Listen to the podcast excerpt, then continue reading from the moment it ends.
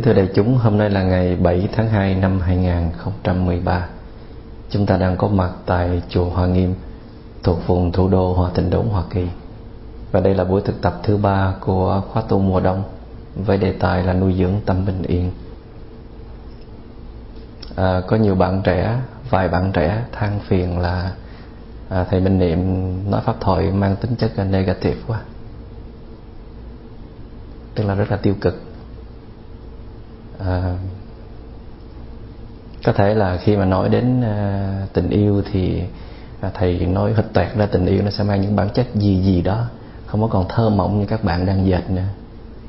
Hay cuộc đời là đi qua những cái vô thường rồi sanh lão bệnh tử rồi phải ai rồi cũng phải già nua à, và chết đi. Nhưng mà có thể bạn đó chưa có nghe kỹ thôi. Chứ thật ra là khi tôi trình bày về tình yêu thì tôi nói lên cái bản chất thật của tình yêu rồi và chỉ ra cái cách để yêu làm sao cho nó lâu bền cho nó ít khổ. Và khi nói về cái sự thật cái cuộc đời này cũng trình bày cái sự thật về vô thường nhưng mà cũng hiến tặng cái con đường à, cái phương pháp làm sao để mà sống giữa sống được giữa những cái vô thường đó chứ không có thái độ bỏ chạy. Thì bây giờ à, tôi nói với à, một bạn là đại diện hỏi dùm cho các bạn khác. Tôi nói rằng là bây giờ con muốn thầy nói lên cái sự thật. Mình muốn thấy cái sự thật. Hay là con muốn thầy nói dối. Có nghĩa là không có cái sự thật đó. Mình tưởng tượng như nó không có, cho nó khỏe.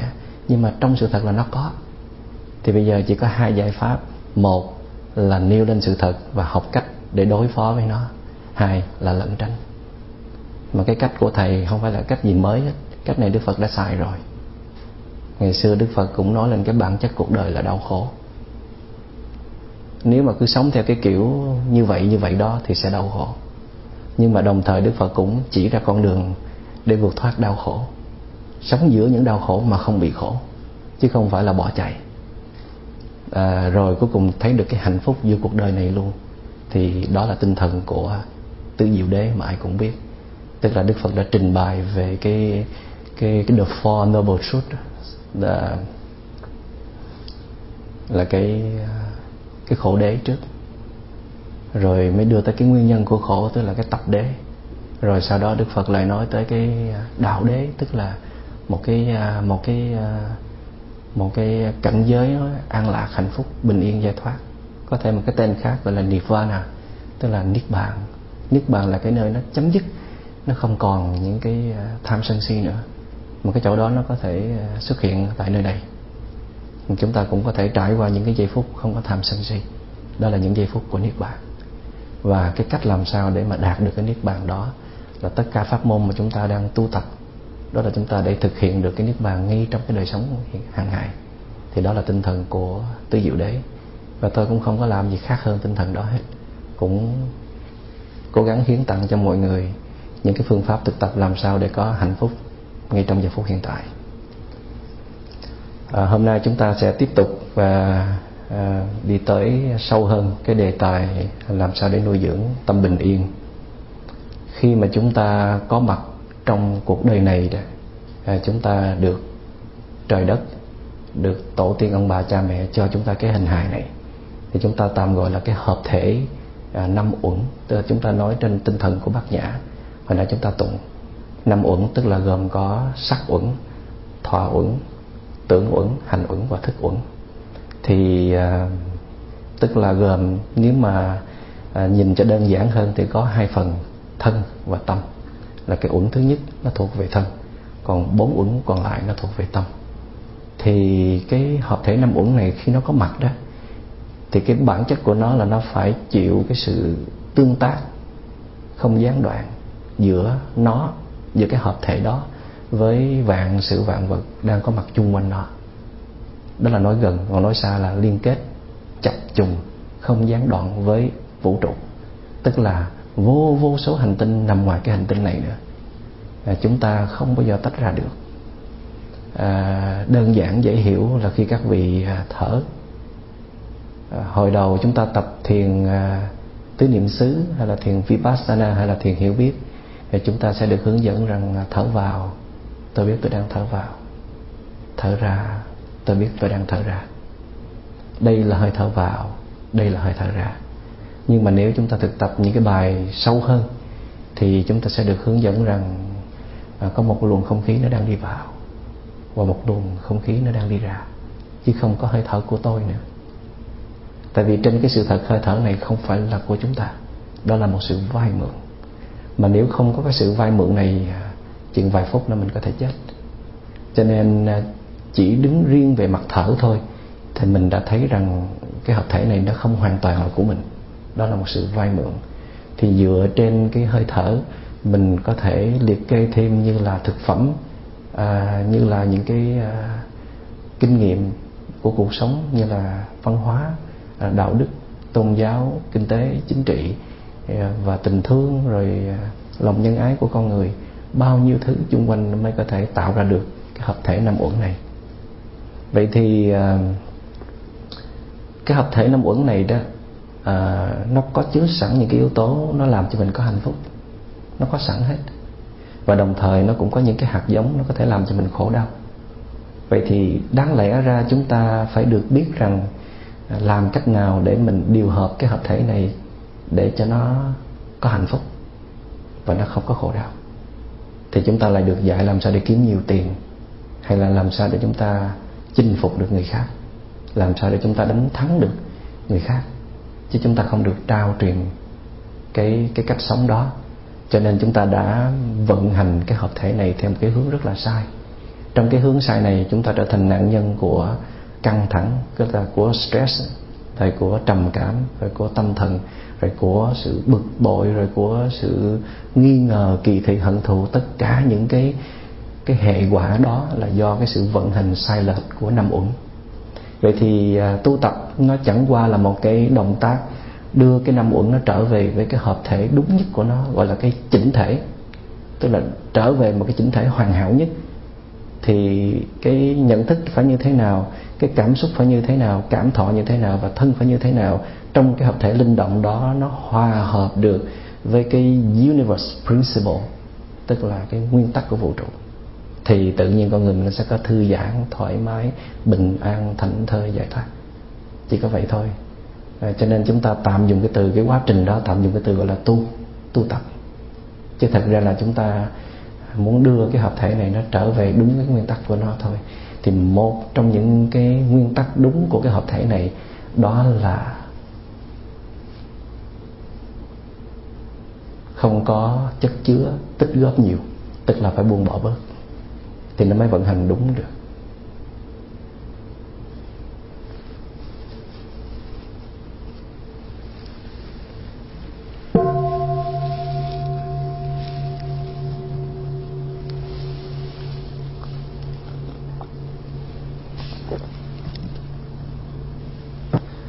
À, nếu mà các vị à, có để ý và suy tư à, chúng ta sẽ phát hiện ra một điều rằng là có một điều nó tương phản với nhau là hễ khi mà mình thêm một cái này là mình lại lập tức nó bớt cái kia. Thí dụ như chúng ta thêm thêm thu nhập thì chúng ta sẽ bớt đi thời gian thảnh thơi.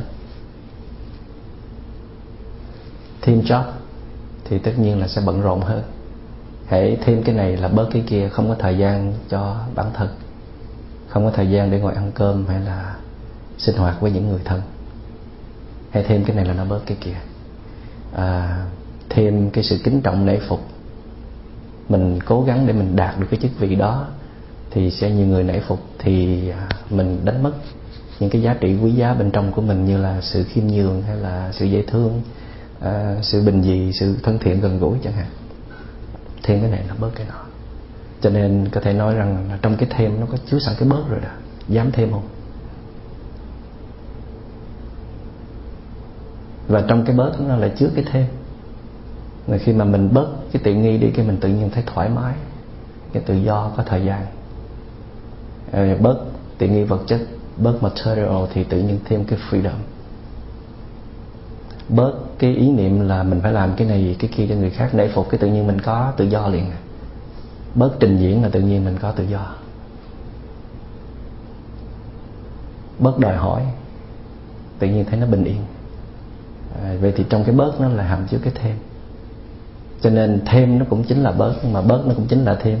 Mình dựa theo bát nhã tâm kinh mình phát biểu ké như vậy đó.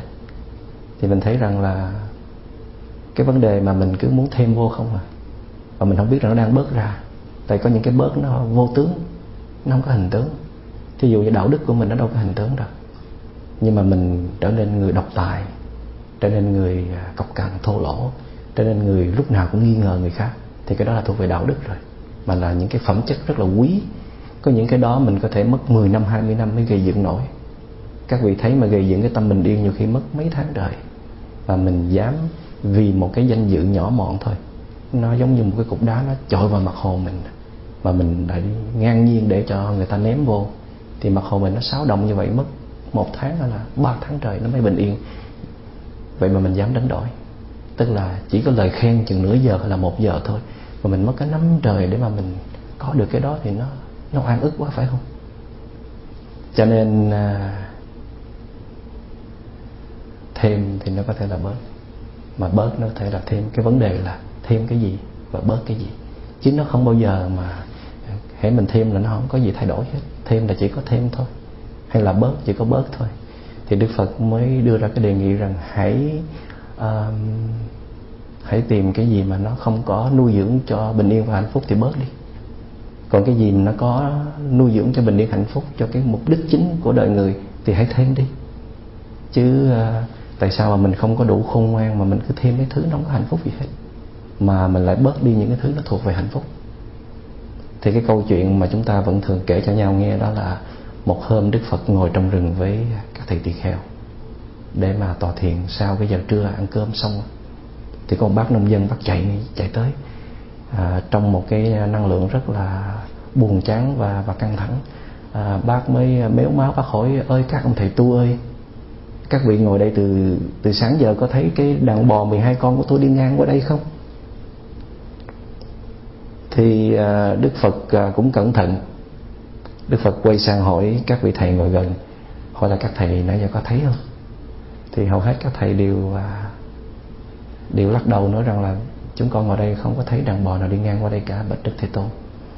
Thì đức phật mới xoay sang bác nông dân. Đức phật từ tốn nói bác ơi à, có thể à, bác đi hướng bên kia coi có thấy hay không? Chứ là chúng tôi ngồi đây từ sáng giờ chúng tôi không có thấy. Thì bác nông dân nghe xong bác bác méo máu, bác khóc, bác vừa đi, bác vừa dậm chân, bác vừa than thở. Bác nói, trời đất ơi, năm vừa rồi thất bát mấy sào mè là muốn chết rồi. Mà năm nay mất cái đàn bò này nữa thì chỉ có tự tử chết luôn chứ làm sao mà sống nổi. Em bác đi à, khuất rồi thì à, đức phật quay sang mới à, nói với các thầy tỳ kheo là, này các thầy, mình đâu có con bò nào đâu để mất, phải không?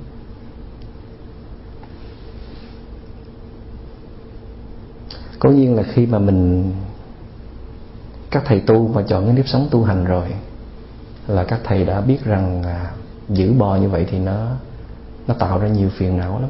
Cho nên để phát triển được cái phần à, trí tuệ và tình thương lớn thì à, phải trải qua một giai đoạn là không có tiêu thụ nhiều mà cô lập hóa cái sự tiêu thụ tới cái mức tối thiểu nhất. Đó là đi xin thôi chứ không có chất chứa thêm tài sản.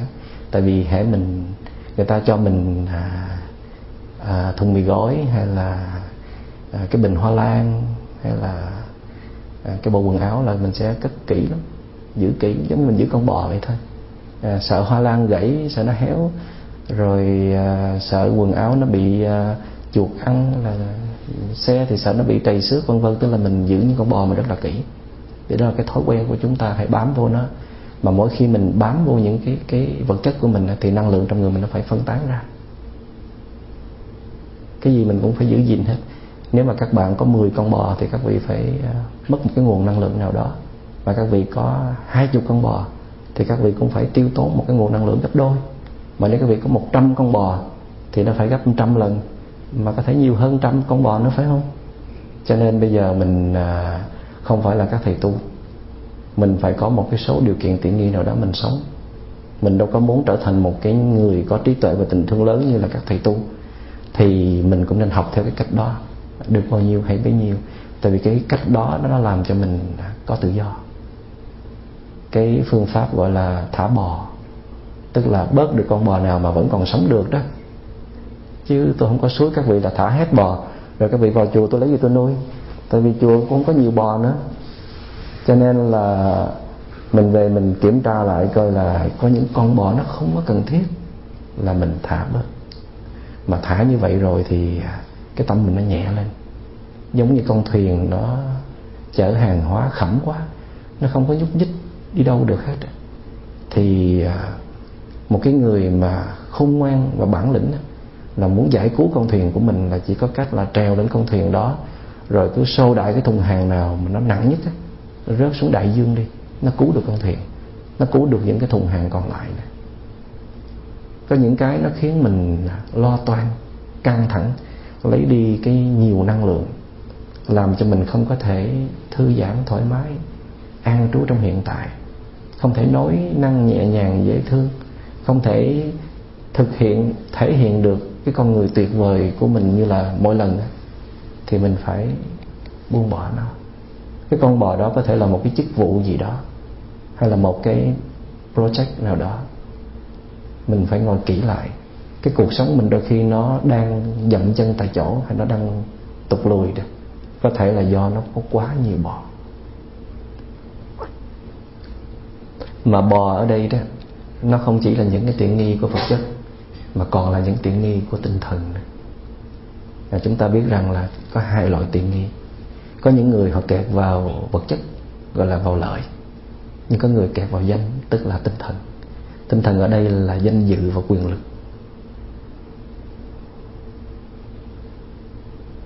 Hay có những người họ đấu tranh à, với lại à, ban quản trị hay là à, ban tổ chức của một cái tu viện để mà họ được để cái tên họ thật là to trong một cái vật thể nào đó cúng dường cho chùa đó. Cái đó cũng làm cho họ mất ăn, mất ngủ mấy ngày mới để được cái tên lên. Thì khi mà để được cái tên lên mình cúng một cái cái cái vật gì đó nó cái giá trị trên cái sức lực và cái à, cái tâm huyết của mình nó nhỏ quá so với cái chuyện mà mình tranh giành để đạt một cái à, cái chỗ để đạt cái tên mình lên đó, thì nó nó tổn phước. Là tại vì cái chỗ đó à, nhiều người phải để ý rồi phải nhìn vô rồi phải trầm trồ khen ngợi thì thêm được cái là có thêm chút danh dự là người ta biết mình đã làm cái này. Nhưng mà cái mất đi đó là nhiều người ta còn bực người ta còn phê bình người ta còn lên án cái chuyện đó.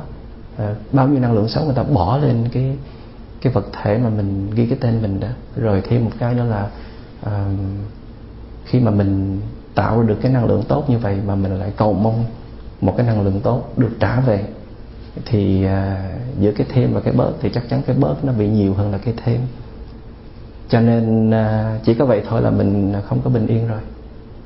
Tức là mình kẹt vào những cái tiện nghi đó không cần thiết. Nếu như mình có một cái chánh niệm vừa đủ đủ mạnh để mình ngồi nhìn lại là mình có nên làm như vậy hay không, thì nó chặn đứng được rất nhiều cái hành động đáng tiếc. Mà những cái hành động đó mình, một khi là mình cho nó xuất hiện ra rồi đó, thì nó quậy cái tâm mình nó không có yên được.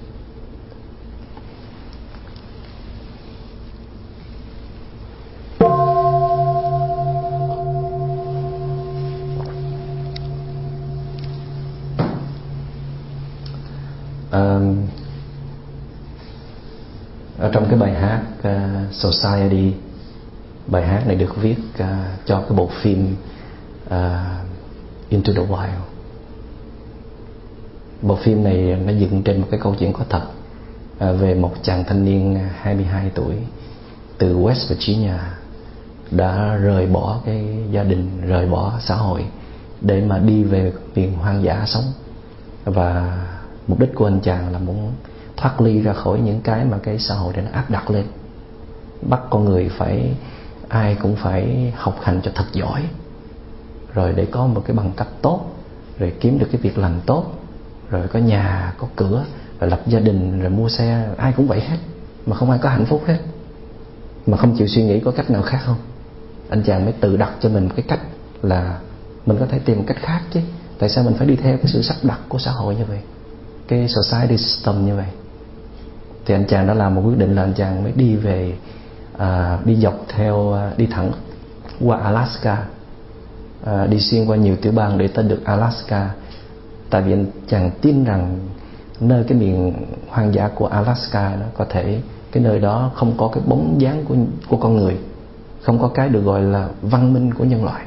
Chỗ đó không có trình diễn không có đối phó không có đẹp không có xấu không có cao không có thấp không có À, phải thế này thế kia mới đúng. Cho nên là anh chàng quyết định đi về đó. Thì mất uh, mất uh, hai năm trời anh chàng mới tới được Alaska. Và anh ta đã tìm được cái mà anh ta muốn tìm.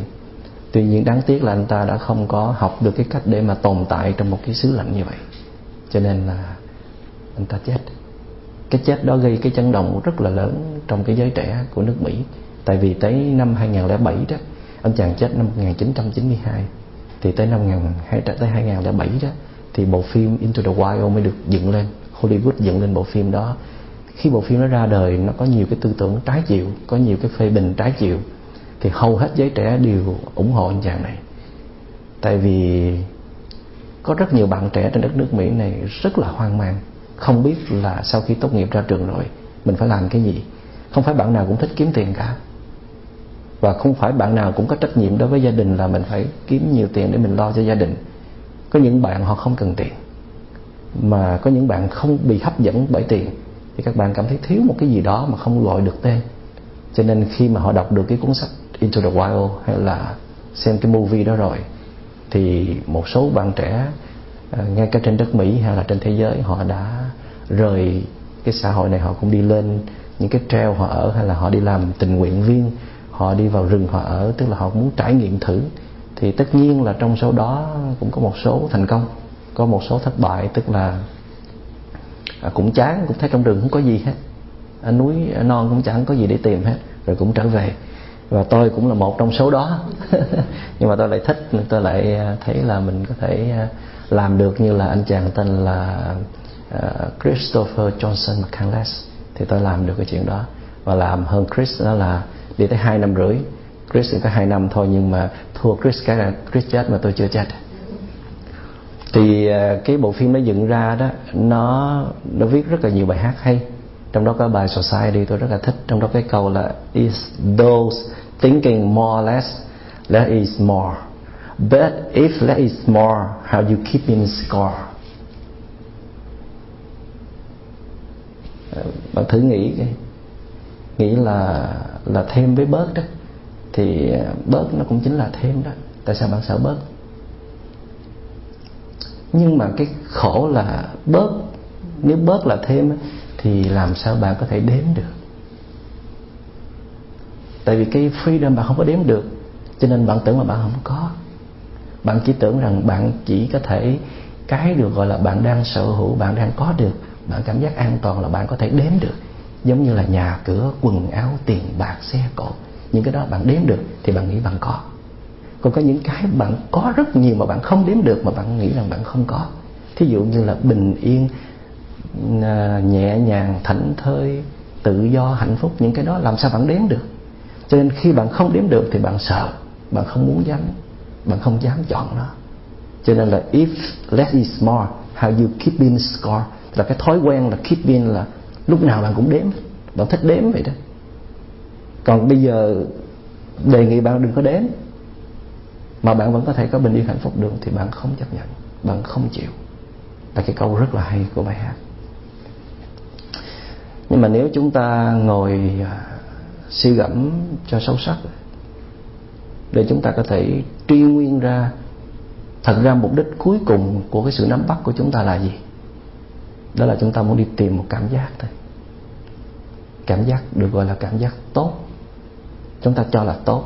Như vậy là tốt. À, trong cái não bộ trong cái đầu chúng ta nó đã à, cài đặt sẵn những cái dữ liệu như vậy là tốt. Cái này được cài đặt từ vô thủy rồi. Có những thứ được cài đặt ừ, mấy kiếp trước của ông bà tổ tiên cha mẹ. Rồi bây giờ mình cài tiếp nữa. À, thế này là đẹp thế kia là xấu và thế này là tốt, thế nọ là dở. Vì vậy cho nên mình đi theo những cái nhận thức mà mình cho là đúng như vậy mà mình phờ phạt rã rời. Và mình không biết.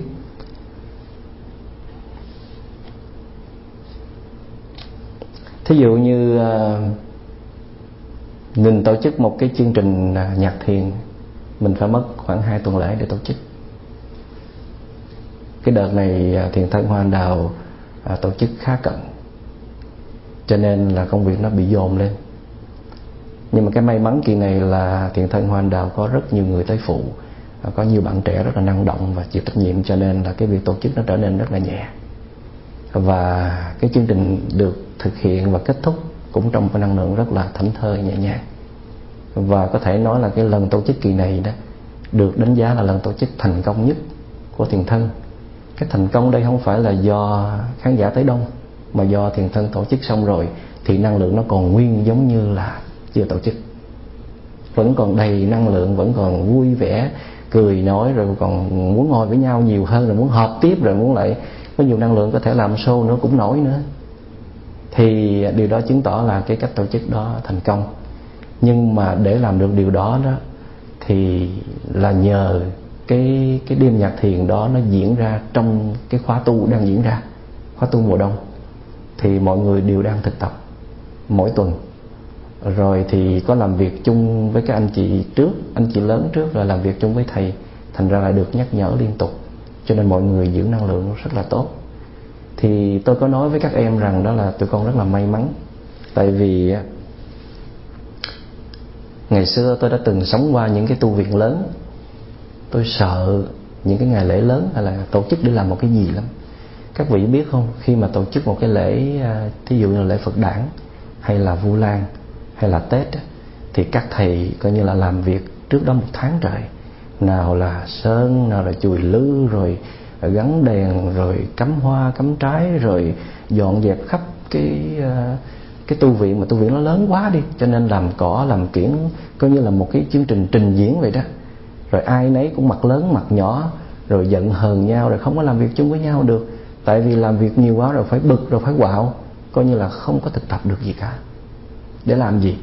Để rồi hai tuần sau hay là bốn tuần sau, mình chỉ có một giờ trình diễn trước đức phật và phật tử thôi. Lúc đó mình đứng tay chân nó cũng run rẩy, đêm giao thừa là hết có thở nổi. Tôi coi như là sau cái lễ đó rồi làm về phòng nằm nằm cái bịch xuống như là trái mít rụng vậy đó. Không có còn ý thức được cái gì hết. Thì ngày xưa mình không có được ai nhắc nhở và hướng dẫn hết thậm chí mình ôm đờm nhiều việc. Mà được khen nữa khen là mình có lòng, biết thương, đại chúng, biết hy sinh. À, tới tưới mấy cái viên thuốc bổ đó là coi như làm cho chết luôn, cũng không dám than nữa. Chứ đâu có phải như là thầy Minh Niệm bây giờ mà thấy anh nào, chị nào mà làm việc nhiều quá mà căng thẳng là thầy Minh Niệm lấy lại liền, không có cho làm nữa. Tại vì người ta tới đây là người ta tu, chứ không phải ta tới người ta làm việc. Làm việc ở ngoài là mệt lắm rồi, tới đây là để tu thôi và mình đây cũng chẳng phải là một cái công ty hay là một cái à, một cái trung tâm entertainment để mà tổ chức các show diễn. Và tự nhiên là mình biến cái show đó thành một cái chương trình để mà mọi người vắt kiệt năng lượng với nhau tới đây thì rất là oan ức. Cho nên cái người hướng dẫn phải có một cái phải có một cái trái tim và, và có một cái sự sáng suốt một cái bản lĩnh để mà mình giúp cho cái người đó họ tới đây họ đạt được cái mục đích của họ đó là được tu tập nhưng mà ngày xưa mình ở tu viện thì mình không có được cái phước, cái may đó. Mình làm gần chết mà không có ai lấy mình ra hết. Chìm ở trong cái công việc của mình. Dành làm, thích làm làm là hết năng lượng luôn, mà vẫn thích làm. Cho nên vài năm sau mình à, bỗng có một cái cảm giác rằng mỗi lần khi mà có lễ lượt tới là mình sợ sợ run mình vậy đó. Tại mình sợ mình, cái tập đó nó sẽ diễn lại nữa. Vậy thì mình so sánh rằng một giờ, hai giờ để mình trình diễn trước đại chúng. Trong một cái cái lễ được gọi là trang nghiêm đó. Mình dùng cái từ rất là hay gọi là trang nghiêm. Trang nghiêm trong đó nó có đẹp, nó có lộng lẫy, mà trong đó nó có chứa bực bội, khó chịu rồi căng thẳng đủ thứ mà không ai thấy thôi. Nó ẩn chứa trong cái trang nghiêm đó. Để rồi chi? Để rồi hai tuần trước, mệt đuối người. Bao nhiêu cái năng lượng tiêu cực nó tràn ra. Sống, toàn là cảm giác xấu không? Rồi hai tuần sau xong cái chương trình đó cũng vậy luôn. Tức là trước và sau là tạo ra không biết bao nhiêu cái cảm giác xấu. Để có một hai giờ trình diễn là đón được cảm giác tốt thôi. Thì nếu mà mình là cái người biết làm toán á, cái người mà biết làm ăn, cái người mà thông minh, ngồi mình tính kỹ rồi một hai giờ trình diễn đón nhận cảm giác tốt và hai ba tuần lễ sống trong cảm giác xấu, thì cái nào lời, cái nào là lỗ. Vậy mà mình cứ nhắm cái phần lỗ mà mình chọn thôi. Cứ mãi là trình diễn để rồi để rồi đánh mất cái sự thực tập.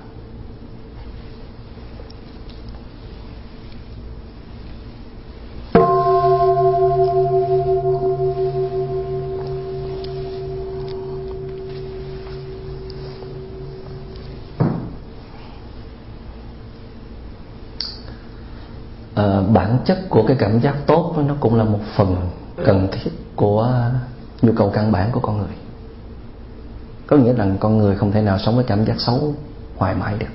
Cần có những cảm giác tốt.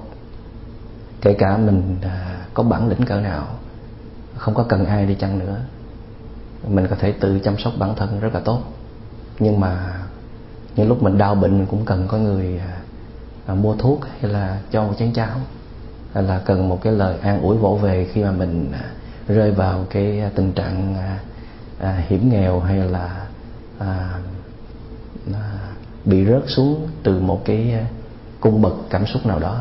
Tức là lúc mình có thể là cô đơn hay là đau khổ.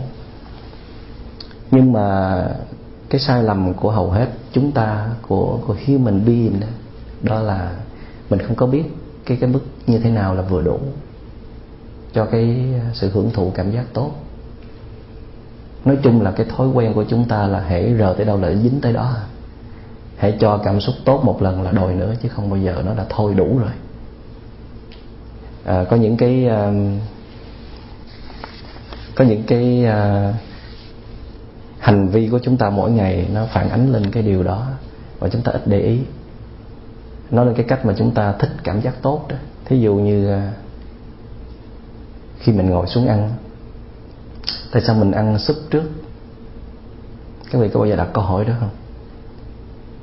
Tại sao mình cứ ngồi xuống là cứ bưng tô súp nóng lên mình mình ăn trước? Tại vì nó ngon. Đang nóng mà thì khi trời lạnh mùa đông mà cái tô súp nó nóng lên khó như vậy mà không ăn thì ăn cái gì? Không lại ăn ăn cơm trước. Nhưng mà có hai cái thất bại khi mình ăn súp trước. Thứ nhất, cái vị ăn hết tô súp đó rồi là ăn, còn lại nó không có ngon nữa, nó no hơi á. Thức ăn không còn ngon nữa. Cái thứ hai đó các vị đánh mất sự kiên nhẫn. Ở trong tu viện đó, tôi được huấn luyện rằng là súp không bao giờ được ăn trước hết điều đó nó có thể nó nó không thích hợp cho một số người, nhưng mà chúng tôi được dạy rằng là khi mà bạn thấy sức mà bạn muốn ăn trước, có nghĩa là bạn đang chiều cái thói quen ham ăn của bạn thôi. Chứ nó không hẳn là nó phải ăn súp trước nó có tác dụng tốt hơn là ăn súp sau.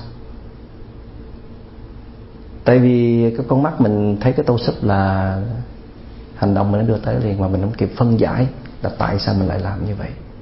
Tức là ăn súp thì nó phải ngon hơn nóng nó dễ chịu hơn. Thì nóng dễ chịu là cái cảm giác tốt, tức là mình muốn đi tìm cái cảm giác tốt trước.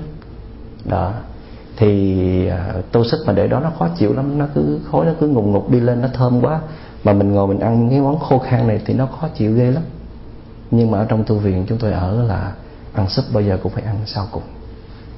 Để làm gì? Để kiềm chế cái tâm ham thích ăn. Tức là thường thường là, theo thống kê là hầu hết ai cũng thích ăn súp và ăn súp trước súp nóng. Thì nó tinh tế tới cái mức như vậy đó. Đôi khi mình phải đặt câu hỏi à, hoặc là tại sao mà mình đi tới chùa Hoa Nghiêm mà mình chỉ lái một con đường thôi không dám đi con đường thứ hai? Tại vì mình sợ lạc phải không? Sợ lạc mang tới một cảm giác xấu. Đi con đường này nó an toàn hơn thì nó cảm giác tốt. Nhưng nó lại nuôi dưỡng cho cái tâm sợ hãi và yếu đuối. Thật ra nếu mình gan một chút sẽ khám phá ra con đường nó gần hơn để đi tới chùa. Nhưng mà mình khám phá như vậy nó mất công quá những cái rủi nó lạc rồi làm sao? Cho nên thôi đi đường cũ cho chắc ăn. Thì những người có thói quen mà chỉ một con đường mà đi á mà con đường này nó nó, nó khi nó kẹt xe cũng ráng chịu. Nhưng mà chỉ một con đường này thôi đó không có dám khám phá thêm con đường khác. Thì người này lại sợ đón nhận cảm giác xấu và muốn duy trì cái cảm giác tốt đi trên con đường quen nhất của mình. Hay là khi mà mình à, mình đi tới một cái, mình muốn mua một cái món hàng gì đó, thì mình đi tới ngay cái cửa hiệu nào mà mình quen nhất. Tại vì cái anh bán hàng đó rất là dễ thương. Cái chị bán hàng đó rất là hâm mộ mình chẳng hạn. Có thể nó nó mắc hơn một đồng, nhưng mà mình thích tới cái chỗ đó. Chỗ đó nó có nhạc im dịu, nó được bài trí sạch sẽ, nó cho mình một cảm giác rất là thoải mái. Và đánh vào cái cảm cái cảm giác này, cái thói quen yêu thích này mà những cái cái cái cái ngành quảng cáo nó nó thành công là như vậy. Nó làm cho mình cảm thấy comfortable. À chúng ta luôn thích comfortable. Thoải mái dễ chịu. Thì đâu có sao đâu. Thì mình có cái quyền đó mà. Nhưng mà đứng về mặt tâm lý có nghĩa là mình lại tiếp tục nuôi thêm cho cái tâm yếu đuối của mình. Tức là chiều theo cái sự thích tức là cứ đi tìm cái cảm giác tốt. À, rồi những cái này là chắc chắn có, là ai cũng có. Và thích nghe những cái lời êm dịu. Những cái lời là phải nhún nhường. Cái người nào mà nói những cái lời êm dịu mà nhún nhường thì mình kết luận là người này là người dễ thương. Sao cái anh đó dễ thương quá hay sao cái em đó dễ thương quá? Cái chữ dễ thương có nghĩa là người đó cho mình một cảm giác rất là tốt khi mình gặp họ. Họ rất là nhún nhường và họ rất là là lễ phép đối với mình. Mặc dù họ không lễ phép với ai cũng được họ không nhún nhường với người khác cũng được nhưng mà với mình thôi đó thì mình nói người này dễ thương. Thành ra khi mình cho rằng người này dễ thương mình có giờ hỏi rằng tại sao mình cho rằng người này dễ thương không? Họ dễ thương với mình đó. Tức là họ cung cấp cho mình một số thức ăn của bản ngã. À, chúng ta đang tiêu thụ những thức ăn của bản ngã. Nhưng mà bản ngã nó không có đồ nhiều như vậy. Nó có thể sống được nhưng mà tại mình chiều nó quá thành ra mình cho ăn nó nhiều lắm thí dụ như là ai cũng thích tiếp xúc với cái người tử tế, lịch sự. Mình thích nói chuyện với cái người nào có cái trình độ ngang với mình hoặc là hơn mình. Mình thích à, được trao đổi với một cái người lúc nào cũng mở lòng ra. Chứ mình đâu có thích nói chuyện với những người lúc nào cũng cố chấp, độc tài. Mình đâu thích nói chuyện với những cái người mà cái trình độ thấp quá, không có hiểu được mình. Mình đâu thích những cái ngồi gần những cái người không có ăn học, không có lịch sự. À tại sao? Thì cái kết quả cuối cùng vẫn là muốn đi tìm những cái cảm giác tốt chứ không có gì khác hết. À, tại sao chúng ta phải ờ, trang điểm hay là phải mặc quần áo đẹp? Cái này là cái văn văn hóa gì đây? Không có văn hóa gì ở đây hết. Đây là cái cái cái cái sự xa đà của con người. Con người trong cuộc đời này sống để có bình yên hạnh phúc thôi chứ đâu có cần những cái lặt vặt đó. Nhưng mà cũng bày ra cho được. Rồi thấy cũng không có gì nguy hiểm lắm. Rồi chính những cái thứ đó nó làm mất thời gian rồi đánh mất cái niềm tin vào bản thân, chỉ tin vào những cái hào nhoáng bên ngoài.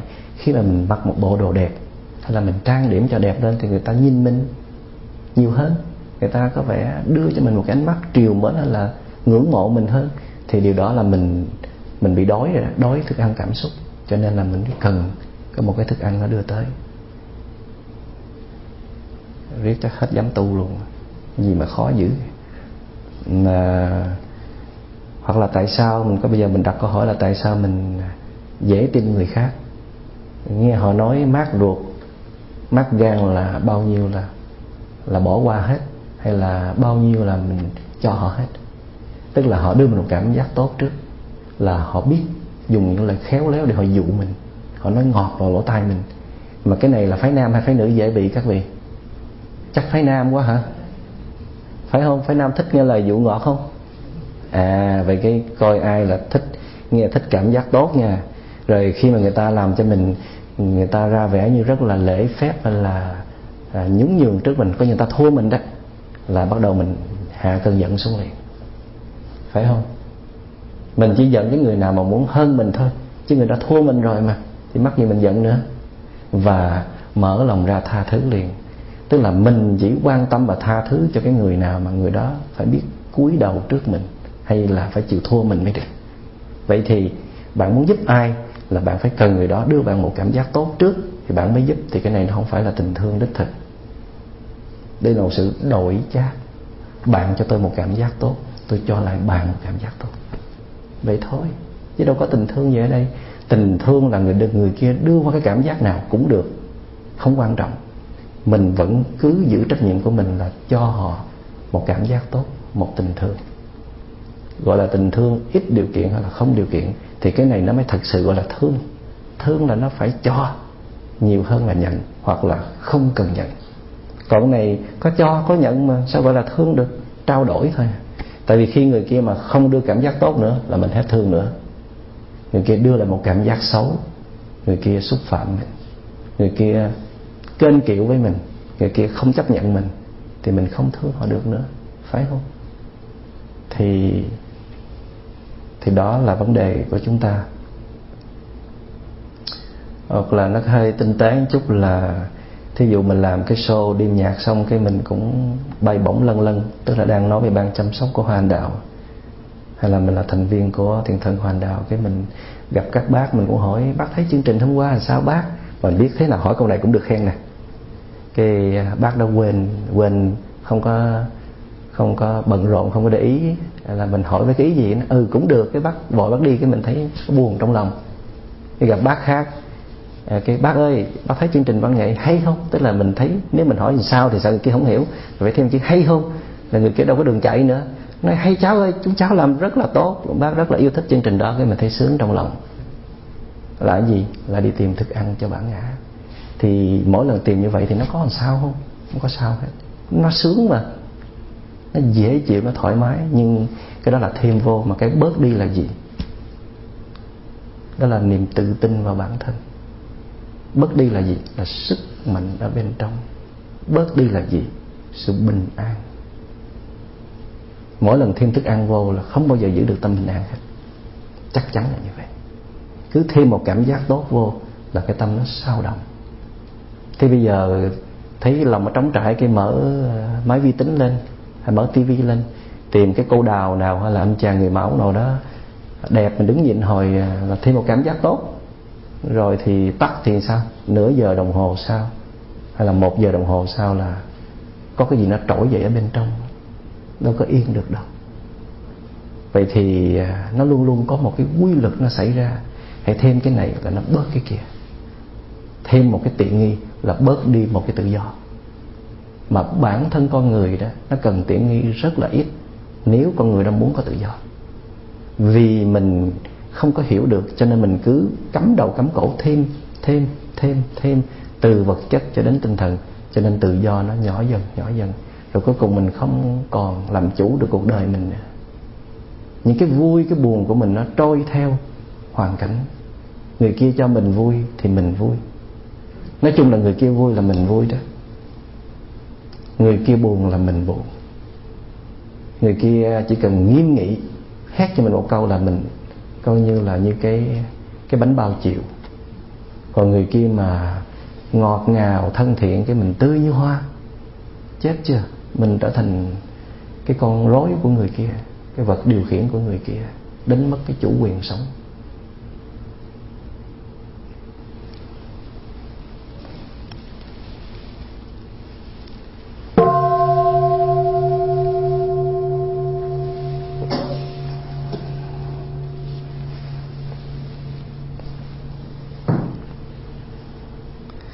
người xưa có câu là chân nhân bất lộ tướng. Chân nhân là những cái người mà những bậc à, tu hành đắc đạo hay là những người có đức độ lớn. Chữ chân có nghĩa là một chân thật nhân làm con người. Tức là những cái người mà đạt tới chân thiện và mỹ đó. Những cái người có cái đức hạnh lớn và những cái người gọi là hàng thật. Những người có tu luyện đàng hoàng tử tế thì thường không có xuất hiện trên à, à, trên giới truyền thông hay là à, làm cho mọi người kính trọng ngưỡng mộ mình. Họ sống ẩn dật thôi. Tại vì sao? Không phải không phải những bậc chân nhân đó họ sợ sập vào cái bẫy của danh và lợi mà tại vì họ không muốn bị rút tỉa năng lượng. Họ muốn bảo tồn năng lượng để làm đại cuộc để làm những cái chuyện lớn bạn muốn làm một cái chuyện gì lớn là bạn phải bảo tồn năng lượng. Bạn phải có một cái nguồn năng lượng thật lớn bạn mới làm nổi. Thì cái nguồn năng lượng đó nó chỉ có khi bạn giới hạn cái sự hưởng thụ của bạn. Đáng được hưởng thụ mà không hưởng thụ. Đáng được kính trọng mà từ chối. Đáng được thương yêu mà giới hạn là chúng ta đã bảo lưu được cái nguồn năng lượng đó để làm cái chuyện khác.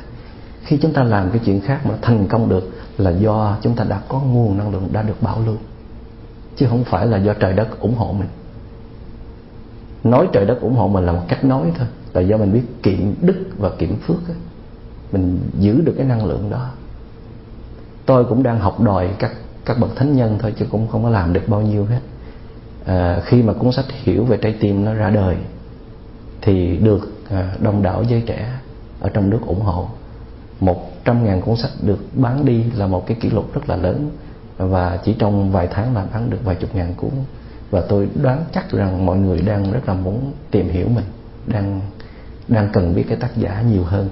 Thì tôi biết rằng nếu tôi tiếp tục à, có mặt ở đây đó để mà nhận những cái lá thơ khen ngợi ở trên trời như vậy đó tức là họ tự phong tước cho mình luôn đó à, đem bao nhiêu cái cảm xúc nó dồn tới thì tôi không chịu nổi có thể là mình sẽ bị ngã gục trước những cái cái trận bão cảm xúc đó.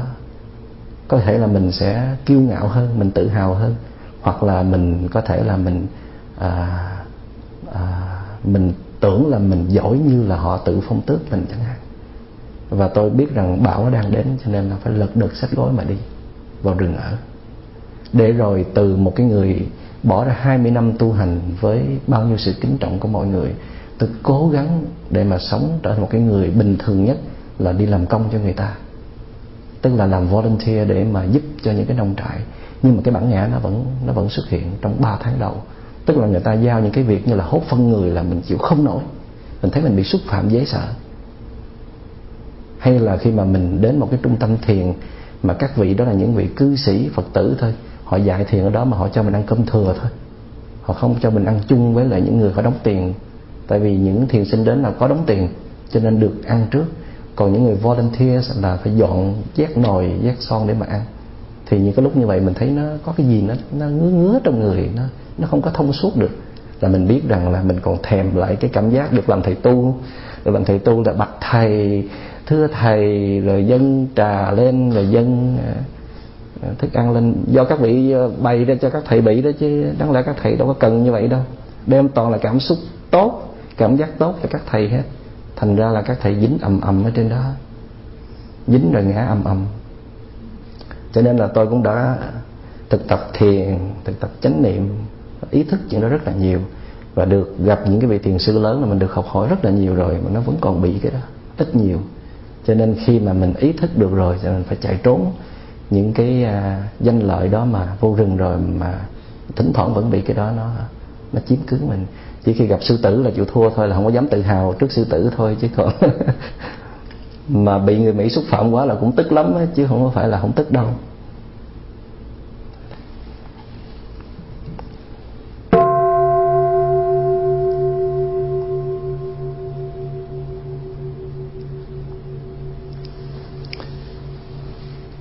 Tu tập cũng có thể à, là một cách để mình tìm cảm giác tốt thí dụ như là mình bận rộn quá, mình căng thẳng quá, thì mình cần được cảm giác nó nhẹ nhàng, thư giãn, hay là bình yên. Cho nên mình mới đi ngồi thiền, mình mới đi thiền hành. Mình mới à, ăn cơm hay là thể hiện chánh niệm ở mỗi lúc, mỗi nơi. Mục đích để làm gì? Trước hết là mình tìm một cái sự thư giãn, bình an. Thì đó cũng là một cảm giác tốt, đúng không? Nhưng mà hai cái loại cảm giác tốt nó mang hai tính chất khác nhau cái loại cảm giác mà mình đưa từ bên ngoài đi vô đó, tức là phải vay mượn từ bên ngoài thì nó bị lệ thuộc vào cái bên ngoài. Giống như người kia khen là mình mới hạnh phúc, người kia chê là mình đau khổ, thì cái cảm giác tốt của mình là nó lệ thuộc vào người kia. Thì những cảm giác tốt mà mình nhận được từ bên ngoài nó rất là ngắn ngủi và nó nó biến động rất là nhanh. Còn những cái cảm giác tốt mà do tự mình chế ra được á thí dụ như là mình ngồi thiền, mình tụng kinh, mình đi thiền hành hay mình niệm phật, những cái cảm giác mà mình chế ra được thì nó tồn tại mình lâu hơn, chứ không phải là nó không không tan biến. Nó tan biến nhanh hay chậm là do cái công phu của mình, do cái định lực của mình, nhưng mà nó vẫn tan biến. Cho nên đức phật nói rằng là ngay cả những cái cảm giác của thiền định sâu, đi vào những cái tầng định sâu thật là sâu, cũng phải buông bỏ nữa. Kể cả học kinh điển cũng phải buông bỏ nữa kể cả ngồi thiền cũng phải buông bỏ nữa. Tại vì trong kinh kim cang đức phật nói rằng đó là à, pháp như phiệt dụ giả thượng pháp ưng xả hà huống phi pháp. Tức là những cái những cái giáo pháp mà mình đang tu tập theo đạo Phật đây đó những cái phương pháp mình đang thực tập để mà đạt được bình yên hạnh phúc đây cũng phải bỏ nữa. Nó chỉ như là con thuyền thôi chúng ta cần đi tới bờ, chứ không phải chúng ta cần con thuyền. Chúng ta cần có bình an và hạnh phúc, chứ không phải chúng ta cần ngồi thiền. Không phải chúng ta cần đi chùa, không phải chúng ta cần tụng kinh, không phải chúng ta cần trì chú. Tất cả tụng kinh, trì chú, niệm phật, ngồi thiền, kinh hành hay là phát triển, chánh niệm gì gì đi chăng nữa, cũng là cái phương tiện, cũng là con thuyền thôi. Để nó đạt tới cái mục đích, cái cái cứu cánh, cái bờ của nó, cái bỉ ngạn, cái bờ bên kia đó là bình yên và hạnh phúc. Ngay cả đức phật là một cái người mà đã tạo ra không biết bao nhiêu pháp môn mà bảo lĩnh ghê chưa. Nói rằng là các vị chỉ nương nó thời gian rồi bỏ đi nha. Chứ đừng có dựng lên rồi ôm lấy nó suốt đời. Thì các vị không bao giờ đạt được cái chân lý hay là đạt được cái cú cánh đâu, hay đạt được cái mục đích chính của mình đâu. Khi mà mình có bình an hạnh phúc rồi, thì tất cả những cái kia đó mình muốn xài thì xài, không xài thì thôi nếu mình đạt tới trình độ gọi là bất động, tức là không ngồi thiền, mà mình vẫn có thể giữ được tâm mình yên, thì mình đâu có cần phải ngồi thiền. Nhưng mình biết rằng nếu mình ngồi thiền ít quá thì cái tâm mình nó động, thì mình cần phải đi ngồi thiền. Vậy thôi à. Tu cũng vậy. Ở trong kinh tứ thập nhị chương, được, bộ kinh được xem là căn bản nhất của à, truyền thống Phật giáo Đại thừa. Nhưng mà theo tôi là không căn bản chút nào hết, rất là cao ở trong đó có cái câu như thế này là tu, vô tu tu. Chứng vô, chứng chứng. Hành vô, hành hành. Tu mà không có kẹt vào cái cái hình thức tu. Không có thấy mình đang tu. Diễn giải thêm một chút. Đó là thấy một cái hợp thể năm uẩn này nó đang vận hành, trở lại đúng với cái nguyên tắc của vũ trụ thôi, chứ đâu có gì tu đâu. Mà phải tự hào, rồi phải coi thường những người không tu phải không? Cho nên tu mà không có kẹt vào cái ngã đang tu thì ấy mới thật là tu. Chứng mà mình không thấy một mình mình đang chứng cái ngã đang chứng mà thấy rằng cái hợp thể này nó đang hòa điệu lại đúng cái vị trí của nó thôi, chứ đâu có gì đâu gọi là chứng mà nếu chứng là cả vũ trụ cùng chứng chứ không phải một cái ngã này mà chứng tại vì cái này nó đâu phải là của riêng mình đâu, cái này là của chung mà, đang liên kết với vũ trụ mà. Và thực hành cũng vậy thực hành là ngồi thiền hay là đi thiền hành. Ai đang ngồi thiền? Ai đang đi thiền hành? Cái hợp thể năm uẩn vay mượn nó đang làm chuyện vậy đó. Chứ không có cái gì gọi là đang làm cái chuyện thanh cao hay là cao thượng hay là đẹp đẽ gì hết. Tất cả những cái đó là do chúng ta tự bịa ra thôi. Rồi chê những cái người không biết ngồi thiền hay là là chạy lao sao. Mình biết cách đưa năm uẩn của mình về đúng cái nguyên tắc thì mình có bình yên và hạnh phúc. Người kia chưa biết cách thì người kia không có hạnh phúc chứ không có ranh giới khác biệt giữa tu và không tu. Cho nên không có gì tự hào khi mà mình mặc áo tràng hay là mình lần sâu chuỗi hay là mình ngồi trong một cái chánh điện trang nghiêm cả. Đó là mình tự tìm con đường cho mình thôi. Thì đức phật nói rằng là những cái cảm giác à, của mà tạm bợ như là à, từ bên ngoài đưa đến từ ngũ dục lạc đó, tức là tài sắc danh thực thùy là nên buông bỏ càng nhiều càng tốt. Để nó có cái tự do bên trong. Rồi kể cả những cái à, cảm giác ban đầu để làm cho được thư giãn à, thoải mái dễ chịu thời gian rồi mình cũng vượt qua. Để cuối cùng mình sẽ đạt được cái mục đích cao nhất của mình là tìm thấy cái con người chân thật của mình. Ở trong đó bình yên và hạnh phúc tự sản sinh ra.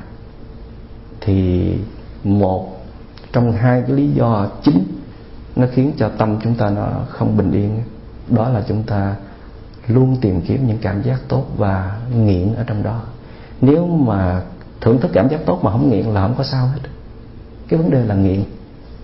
Thí dụ như ăn một cái tô canh à, chua mình khen ngon đâu có sao đâu. Nhưng mà à, không có nấu đạt như vậy nữa hay là không nấu nữa là mình không chịu, thì cái đó mới là vấn đề mình chạy chiếc xe đời mới, đâu có sao đâu.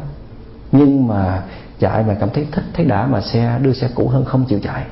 Hay là sợ trầy, sợ hư, không dám cho người khác mượn, thì đó mới là vấn đề. Có phải không?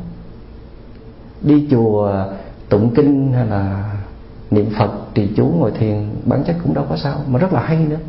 Nhưng mà nếu mà mình kẹt vào những cái hình thức đó mà mình quên rằng là mình chưa có chế ra được cái năng lượng của giải thoát của bình yên và thảnh thơi ngay trong giờ phút hiện tại là mình bị kẹt rồi. Cho nên cái vấn đề nó nằm ở cái chỗ là hễ mà mình đụng tới cái cảm giác tốt là mình bị kẹt. Và mình không có thoát khỏi nó. Cái, cái đó là một cái thứ vũng lầy. Cho nên uh, chúng ta hãy nên tự kiểm tra lại chính mình đặt một cái câu hỏi rằng là mình đang thích cái gì đây? Tại sao? Mình hỏi rồi có khi có câu trả lời có khi không. Nhưng mà hỏi đi. Thí dụ như là mình đang thích uh, ngồi ở đây với đại chúng. Tại sao? Tại vì mình cần cái năng lượng bình yên. Thì nếu mà mình sâu sắc hơn nữa thì mình hỏi thêm một câu nữa là có bị đăng vướng kẹt không? Tại vì khi mình cần năng lượng bình yên của đại chúng là đúng. Nhưng mà nó sẽ sai nếu như là mình không biết cách học để mà tạo năng lượng bình yên nơi chính mình. Mình đến đại chúng là mình học từ đại chúng. Và mình được học thêm kinh nghiệm khác của những người chung quanh.